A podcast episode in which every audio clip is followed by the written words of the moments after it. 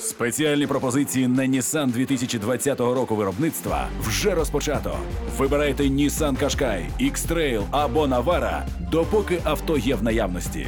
Детальна інформація на Nissan.ua та в офіційних дилерських центрах Nissan в Україні.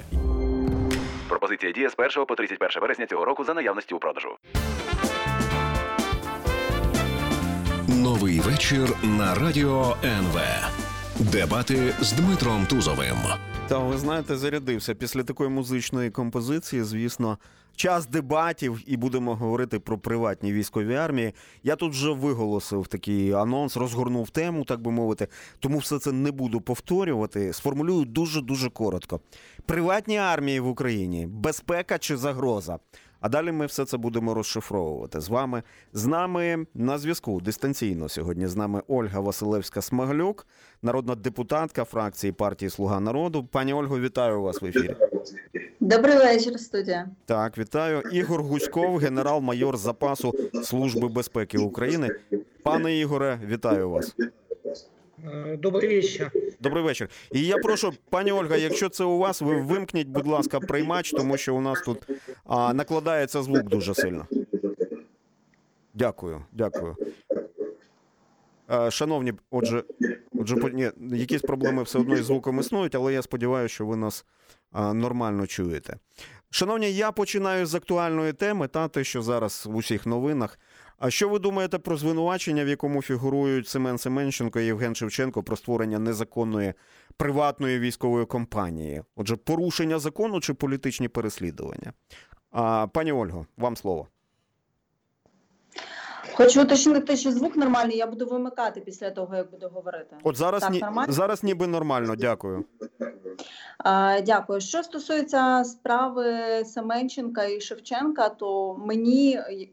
як пересічній громадянці зовсім нічого про це не відомо. Я думаю, що в Службі безпеки України, в РНБО, можливо, є більше інформації. Але я констатую, що приватні військові формування в Україні існують і, мабуть, це ні для кого не секрет. Я думаю, більше Ігор Іванович може розповісти. Добре, ми зараз надамо говорити. Слово Ігору Івановичу. Ну, ви пересічна громадянка, це, звісно, добре. Я єдине нагадаю, що народні депутати допущені до... мають допуск до державної таємниці, тому вони, звичайно, пересічні громадяни, але більш пересічні, ніж, ніж більшість інших людей. Ігор Гуськов, генерал-майор запасу Служби безпеки України. Пане Ігоре, теж питання до вас. Знаете, на мой взгляд, на данный момент однозначного ответа такого нету. Нельзя сказать, что это абсолютно белое, либо абсолютно черное. Те материалы, которые опубликованы были Службой безопасности Украины, они достаточно убедительные и говорят действительно о том, что существовала структура, которая, которая действовала вне рамок данного законодательства. Факт существования военизированных структур — это действительно факт, и он не единичен, к сожалению, но то, что все они существуют вне рамок правового поля Украины, это тоже факт. И вот как раз задача стоит, проблема состоит в том, что две, две этих позиции никак мы не сведем воедино ни с точки зрения законодателя, ни с точки зрения правоохранителя. Еще один здесь аспект. Понятно, что фамилия Семенченко и Шевченко, она сразу политизируется. Вот об этом говорили не один год руководители предыдущей службы, я знаю, об этом говорят нынешние руководители службы. Давайте не политизировать любое действие правоохранительных органов, а оценивать его исключительно в рамках правовых норм. Вот на данный момент мне кажется, что политизирование, ну, достаточно искусственное, и еще одна линия такого раздела нашей страны на тех, кто считает, что э, там был политический акт, и тех, кто считает, что это юридический акт, юридическая оценка э, действий вне закона некой военизированной структуры. А уточніть, будь ласка, в чому полягає політизація? Э, политизация э, заключается в том, что если смотреть комментарии экспер- экспертов, вот читать их, э, как раз и э, подводится почва под тому, что это акт преследования, э, преследования одного лица с фамилией Семенченко, э, второго э, Шевченко. На самом деле, вот лично у меня, будем говорить уже не столько как эксперта, как человека, который э, служил э, в СБУ, очень много вопросов, э, в том числе и к Семену Семенченко. И э, по оценке его, очень часто голословной оценки действий СБУ, но я сейчас стараюсь все это вот в себе погасить и еще раз призвать не политизировать эту ситуацию э, с точки зрения преследования власти или нет, а дать оценку. В правовом поле, вот если окажется, что э, СБУ, э, доказательства эти СБУ не выдерживают, там э, были добыты не тем путем, либо на сегодняшний день перекручены какие-то факты, тогда надо давать оценку уже руководству службы, которая санкционировала э, эту операцию. Нам надо перейти в площадь юридичних дефініцій, а не політичних оцінок. Угу, та, та, я просто уточнюю, вибачте, та, а мається на увазі політизація, це, ну, якби інформація про дотичність до а, інформації про спецоперацію проти групи Вагнера, це мається на увазі? Но точно Семенченко там ни при чем э, к этой э, спецоперации, это отдельная тема, э, на ней очень много э, сегодняшний день э, тем или иным образом хотят прикоснуться. Я имел в виду политизацию, о том, что обвинение власти, она может нравиться, либо не нравиться, но эта э, власть сегодня действующая, она избрана народом, в том, что она преследует э, неких э, оппонентов. Оппоненты власти, они будут всегда, но они должны действовать в рамках правового поля. Если мы выходим за рамки правового поля, мы получаем соответствующие оценки. И не надо здесь дякую, подводить ну, дякую. Тем экспертам некий политический подтекст. Дякую, зрозуміло. Ольга Василевська-Смаглюк. Ну тут мова вже зайшла, що фактично обидві сторони констатують, що військові, приватні військові компанії де-факто існують в країні. Ви можете назвати такі армії? Кому вони належать? Пауза поки що. Пані Ольго, чи ви зараз... Вибачте. Так, так. А, так. А, власне, що стосується констатації факту, вперше про це, про наявність таких е, організацій офіційно, от я зараз читаю заключення Міністерства оборони до мого законопроекту тридцять нуль п'ять про е, приватний військовий консалтинг. І, власне, Міністерство оборони в своєму офіційному листі констатує те, що такі... Е, фірми, які надають військово-консалтингові послуги в Україні є. Я з цим зіштовхнулася, власне, коли працювала на окрузі і дізналася, що в мене є ряд компаній на моєму окрузі, які під виглядом охоронної діяльності в Україні вони зареєстровані так, а за кордоном вони зареєстровані як надавачі військово-консалтингових послуг. Вони зареєстровані і в Великобританії, і в Штатах, і туди сплачують податки. І, власне, тоді мене зацікавила ця тема. І сьогодні я отримала офіційне підтвердження Міністерства оборони, де вони констатують, що такі формування в Україні є. Це цікава інформація, і ми, власне кажучи, продовжимо її розглядати. Вже за кілька хвилин з нами на зв'язку Ольга Василевська-Смаглюк, народна депутатка, та Ігор Гуськов, генерал-майор запасу Служби безпеки України. Новий вечір на радіо ен ве. У нас дебати в ефірі. Приватні армії в Україні. Безпека чи загроза? На зв'язку Ольга Василевська-Смаглюк, фракція «Слуга народу», Ігор Гуськов, генерал... генерал-майор запасу Служби безпеки України. Пані Ольго, ви повідомили, мені здається, важливу інформацію щойно в ефірі, що під час балотування на вашому виборчому окрузі діяли а, ну, фактично, а, фактично ці самі приватні армії, замасковані під, під там, служби охорони, наприклад. До того ще, ж, ще й зареєстровані в іноземних юрисдикціях. Вони втручалися у виборчий процес? Погодьтеся, це гаряче питання. Власне, вони діють і зараз, вже півтора роки, як я народний депутат. Це не складно перевірити. Варто ввести в пошуковому блоці в Фейсбуці інформацію. Там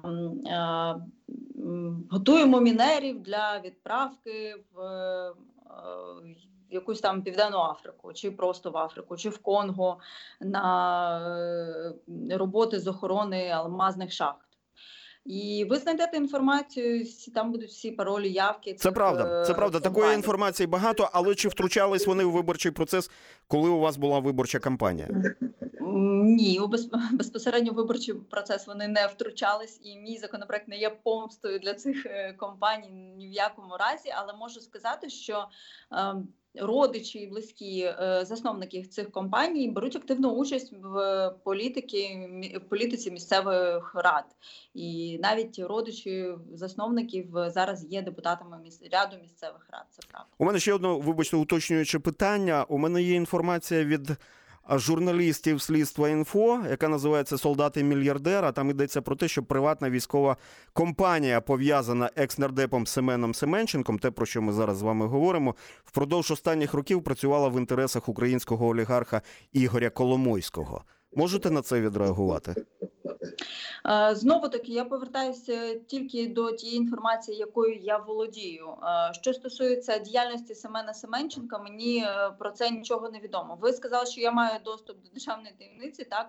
Це правда, я її маю, але я більше слідкую за фінансовим ринком і е, тими процесами, які йдуть в галузі боротьби з відмиванням коштів, тому що я очолюю цей підкомітет. Тому, власне, спеціально я Семеном Семенченко не цікавилась.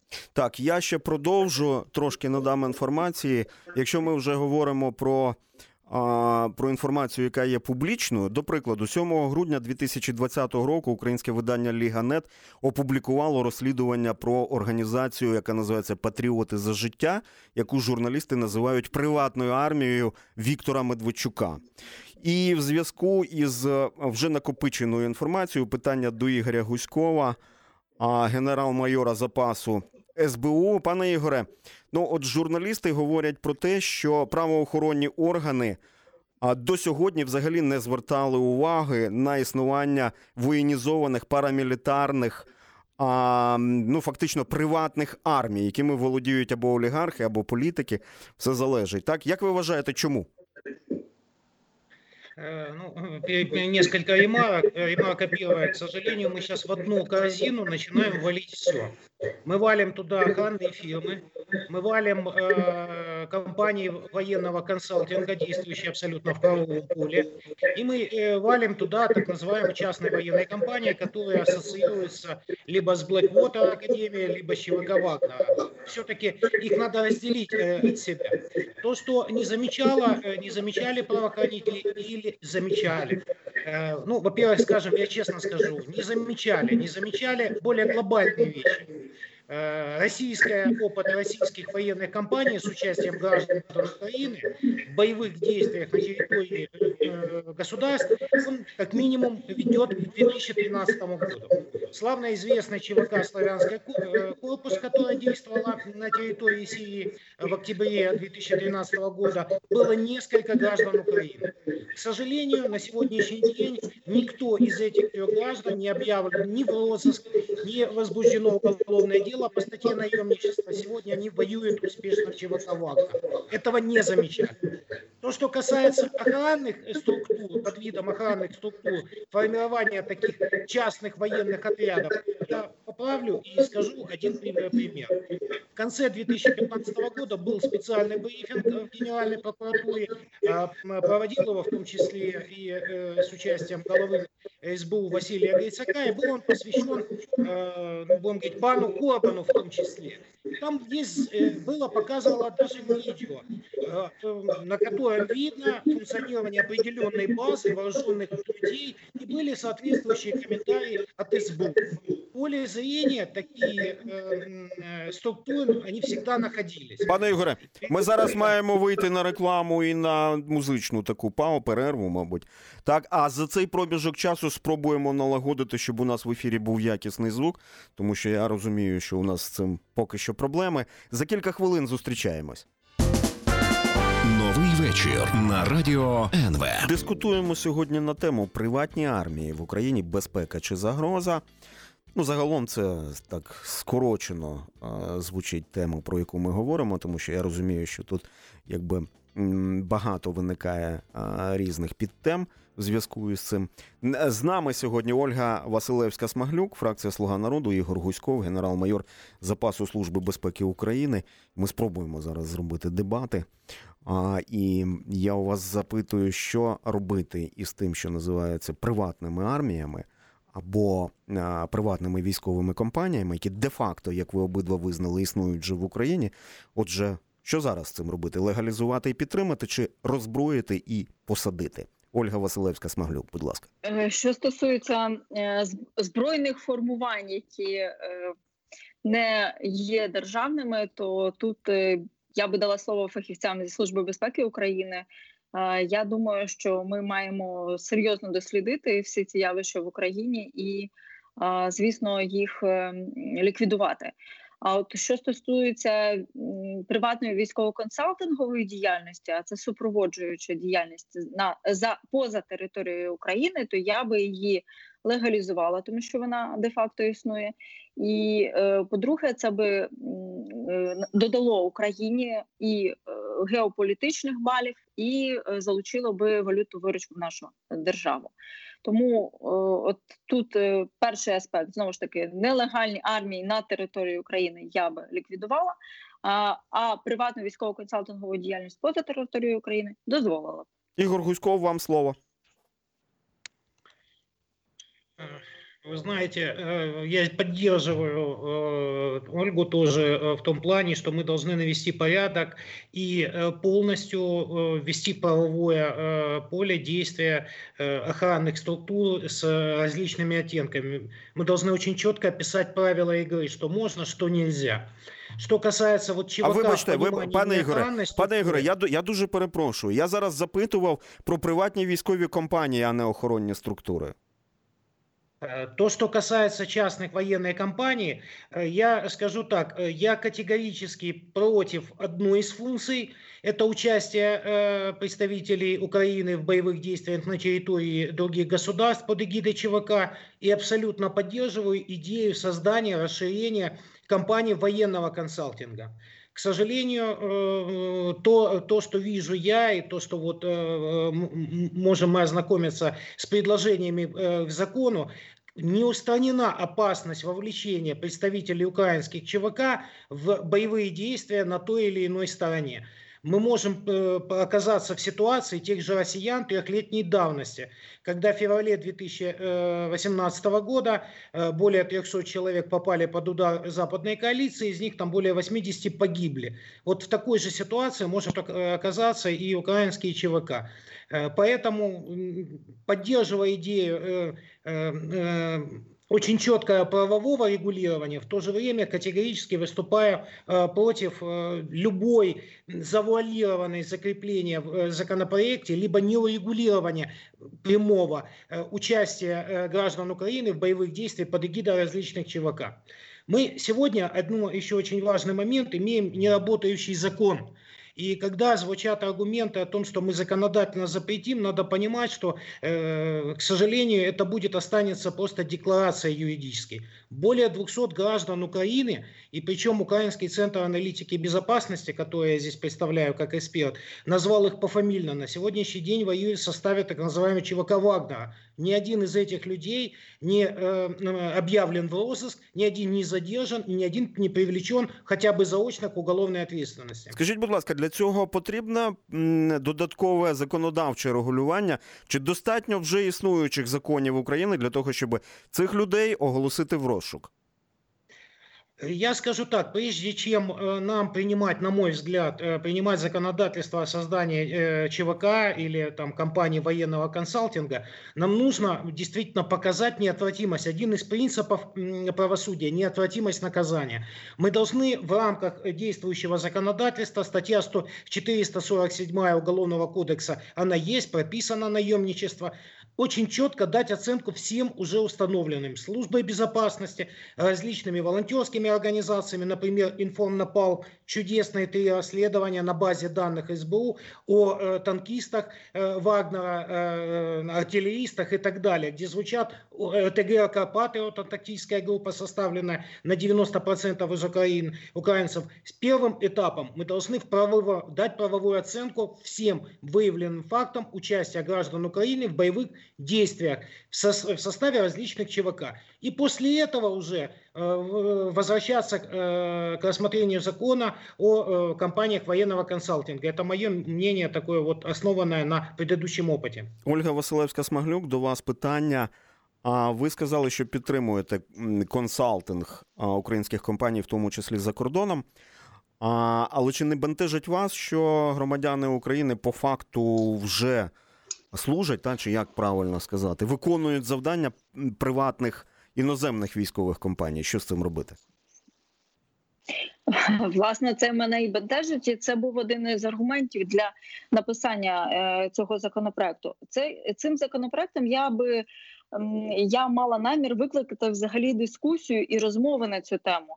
І коли я його тільки подала, можу вам зізнатися, що до мене почали приходити представники різних посольств, які мають узаконені, мають закони про військову консалтингову діяльність приватну і грають на цьому ринку. А ринок обраховується об'ємом п'ятдесят два мільярди станом на минулий рік і росте в геометричній прогресії. І, власне, наші країни, які називаються нашими партнерами, вони виступають проти участі України в цьому, тому що це додаткова конкуренція для них створює. Що стосується того, що наші люди вже, звісно, так, наші люди платять по три тисячі євро і їдуть на навчання в Польщу, на тренування, і звідти вже направляються в різні країни. В нас тут, знову ж таки, проводяться тренінги, і люди їдуть за кордон. Тобто це вид бізнесу, який потребує правил і регулювання зі сторони держави, щоб держава знала, скільки людей виїхало, куди, під які роботи, які матимуть соціальні гарантії в разі повернення або неповернення, або повернення е, з втратою працездатності. Що важливо, даруйте, будь ласка, що важливо, під якими прапорами воюють, так? Однозначно, тому я кажу, що це, по-перше, і додаткові геополітичні бали може надати нашій країні, валютну виручку, і Україна буде повноцінним гравцем, але на ринку військово-консалтингової діяльності, а це супроводжується діяльність. Ми ні в якому разі не говоримо про найманство. І те, що каже те зауваження Ігоря Івановича про те, що в нас немає там запобіжників, можливо, закон не ідеальний. Його потрібно доробляти, доопрацьовувати, але правила мають бути встановлені. І скільки зброї в нас експортується за кордон, і під які контракти вони йдуть, і реєстр зброї, патронів, всього цього має бути, і держава має брати в цьому участь. А так зараз виходить, що в нас дикий ринок, люди все одно виїжджають, зброя все одно експортується, держава створює таке враження, що вони не в курсі. Я дивлюсь зараз на годинник, і у мене є питання. У нас так часто, пані Ольга, можливо, зараз коротко ви дасте відповідь. Ми так часто згадуємо російську компанію ПВК «Вагнер». Та як ви ставитеся до версії, що зараз справа стосовно Семена Семенченка і Євгена Шевченка розгорнулася у зв'язку із тим, що останній дав свідчення і дав інтерв'ю стосовно спецоперації по нейтралізації вагнерівців в Україні? Ви знаєте, я п'ятнадцять років більше працювала журналістом, і опинившись по той бік барикад, можу вам сказати, що іноді, і навіть я робила ці помилки, шукала те, чорну кішку в, в чорній кімнаті, в темній. Тому я не поінформована по цій справі абсолютно, я не хочу виглядати експертом там, де я не є експертом, тому, вибачте, в мене немає відповіді. Зрозуміло. Я просто вас поінформую. А у вас так, можливо, налагодиться інформація всередині парламенту. У нас щойно в ефірі був Роман Костенко, який є секретарем парламентського комітету з питань національної безпеки. Він стверджує, що ця спецоперація була, та, а далі вже а, треба ставити питання, чому вона була провалена. Ми повернемось до розмови вже за кілька хвилин. Новий вечір. Вечір на радіо НВ. Приватні армії в Україні. Безпека чи загроза? З нами на зв'язку Ольга Василевська-Смаглюк, фракція «Слуга народу», народна депутатка, та Ігор Гуськов, генерал-майор запасу Служби безпеки України. Ми спробуємо зараз зробити певні висновки з нашої розмови. Шановні, коли в країні війна, багато людей з бойовим досвідом, а це може бути аргументом на користь створення приватних військових компаній. Причому, знаєте, із використанням а, не лише консультаційних послуг, та, ну, будемо говорити, це люди, які вміють воювати, і їх багато, а війни на планеті, на жаль, ніхто не скасовував. Пане Ігоре, не бачу вас в кадрі, але сподіваюся, що ви мене чуєте. Якщо ви готові, хочу вас почути. Ви... Так, так, я з вами. Так, так, чудово. Так.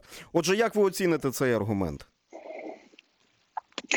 Ви знаєте, я буду стояти все-таки на тому, що для того, щоб воювати, спочатку треба навчитись воювати. І наші спеціалісти, вони можуть навчити інших воювати, самостійно не беручи участь у військових діях. Вони можуть супроводжувати вантажі, бути парамедиками, медиками, перекладачами, розміновувачами і так далі. Тобто я вважаю, що ці скіли зараз найбільш цінні, бо є попит і на навчання, і на тренування, а ми в цьому можемо і демпінгувати інші країни, і показувати екстра-клас.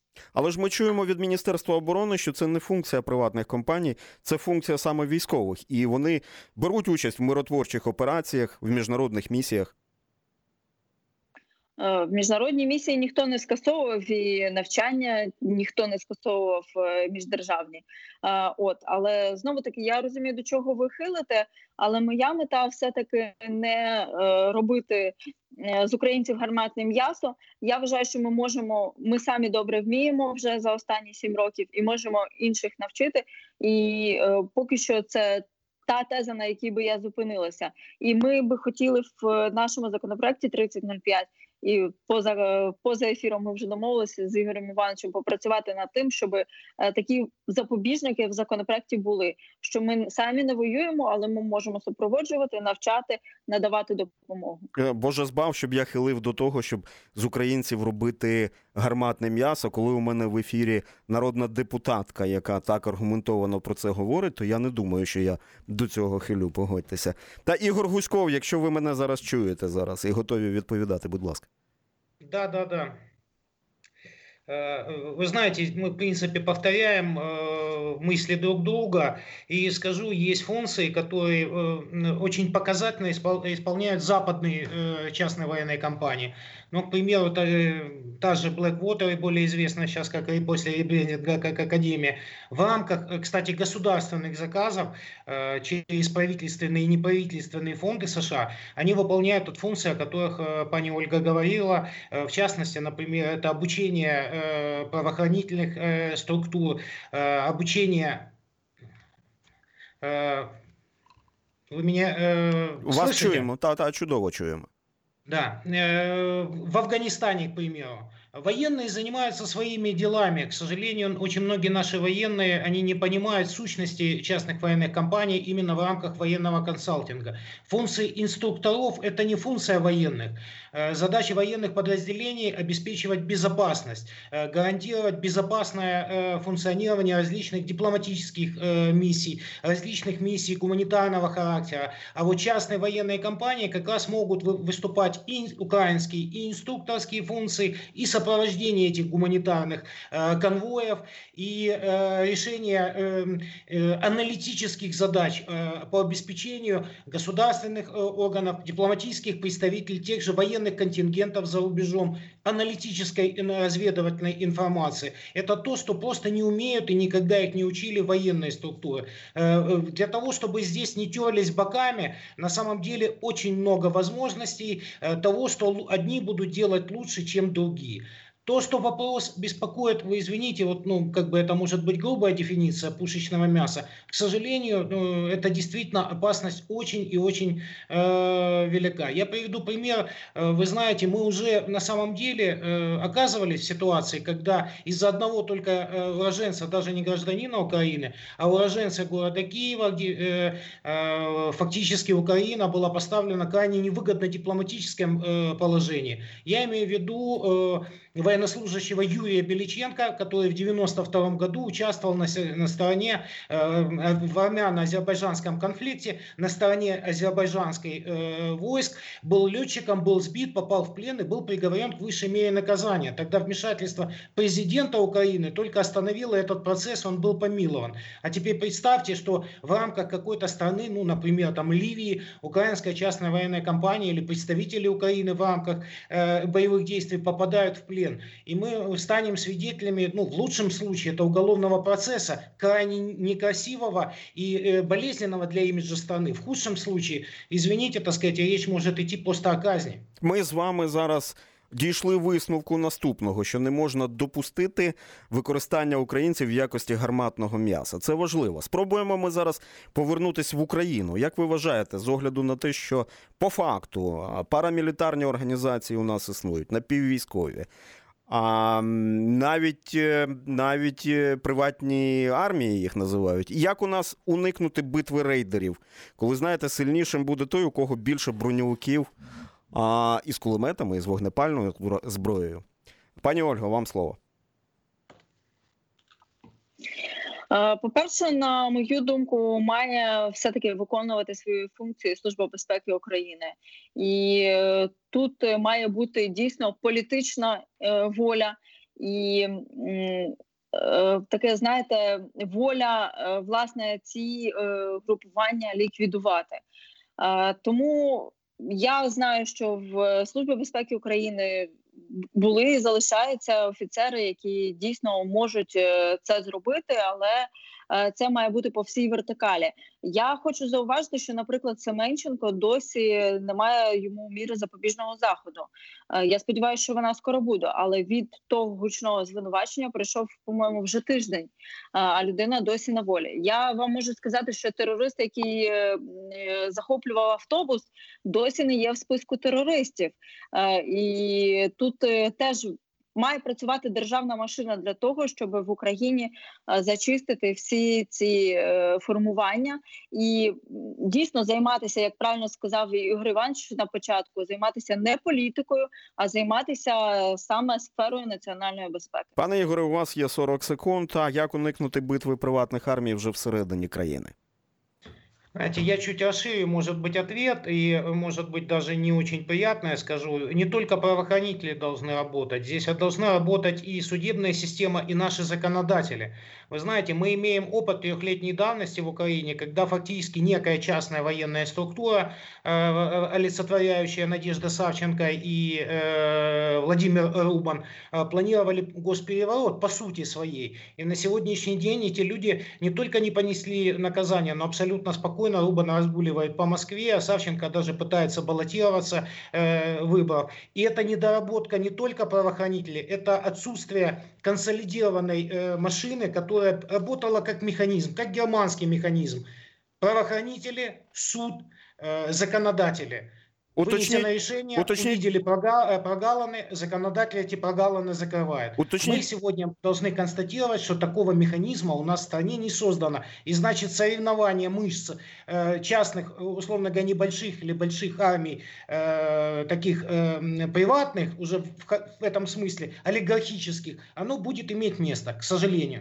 Ось така ситуація. Ну, на цьому фінал є над чим думати далі. Та я би тут ще запитав, чого нам не вистачає в законодавстві України, але вже наступним разом. З нами на зв'язку був Ігор Гуськов, щойно ви чули його голос, генерал-майор запасу Служби безпеки України, та Ольга Василевська-Смаглюк, фракція «Слуга народу». Дякую за вашу увагу, шановні. Новий вечір.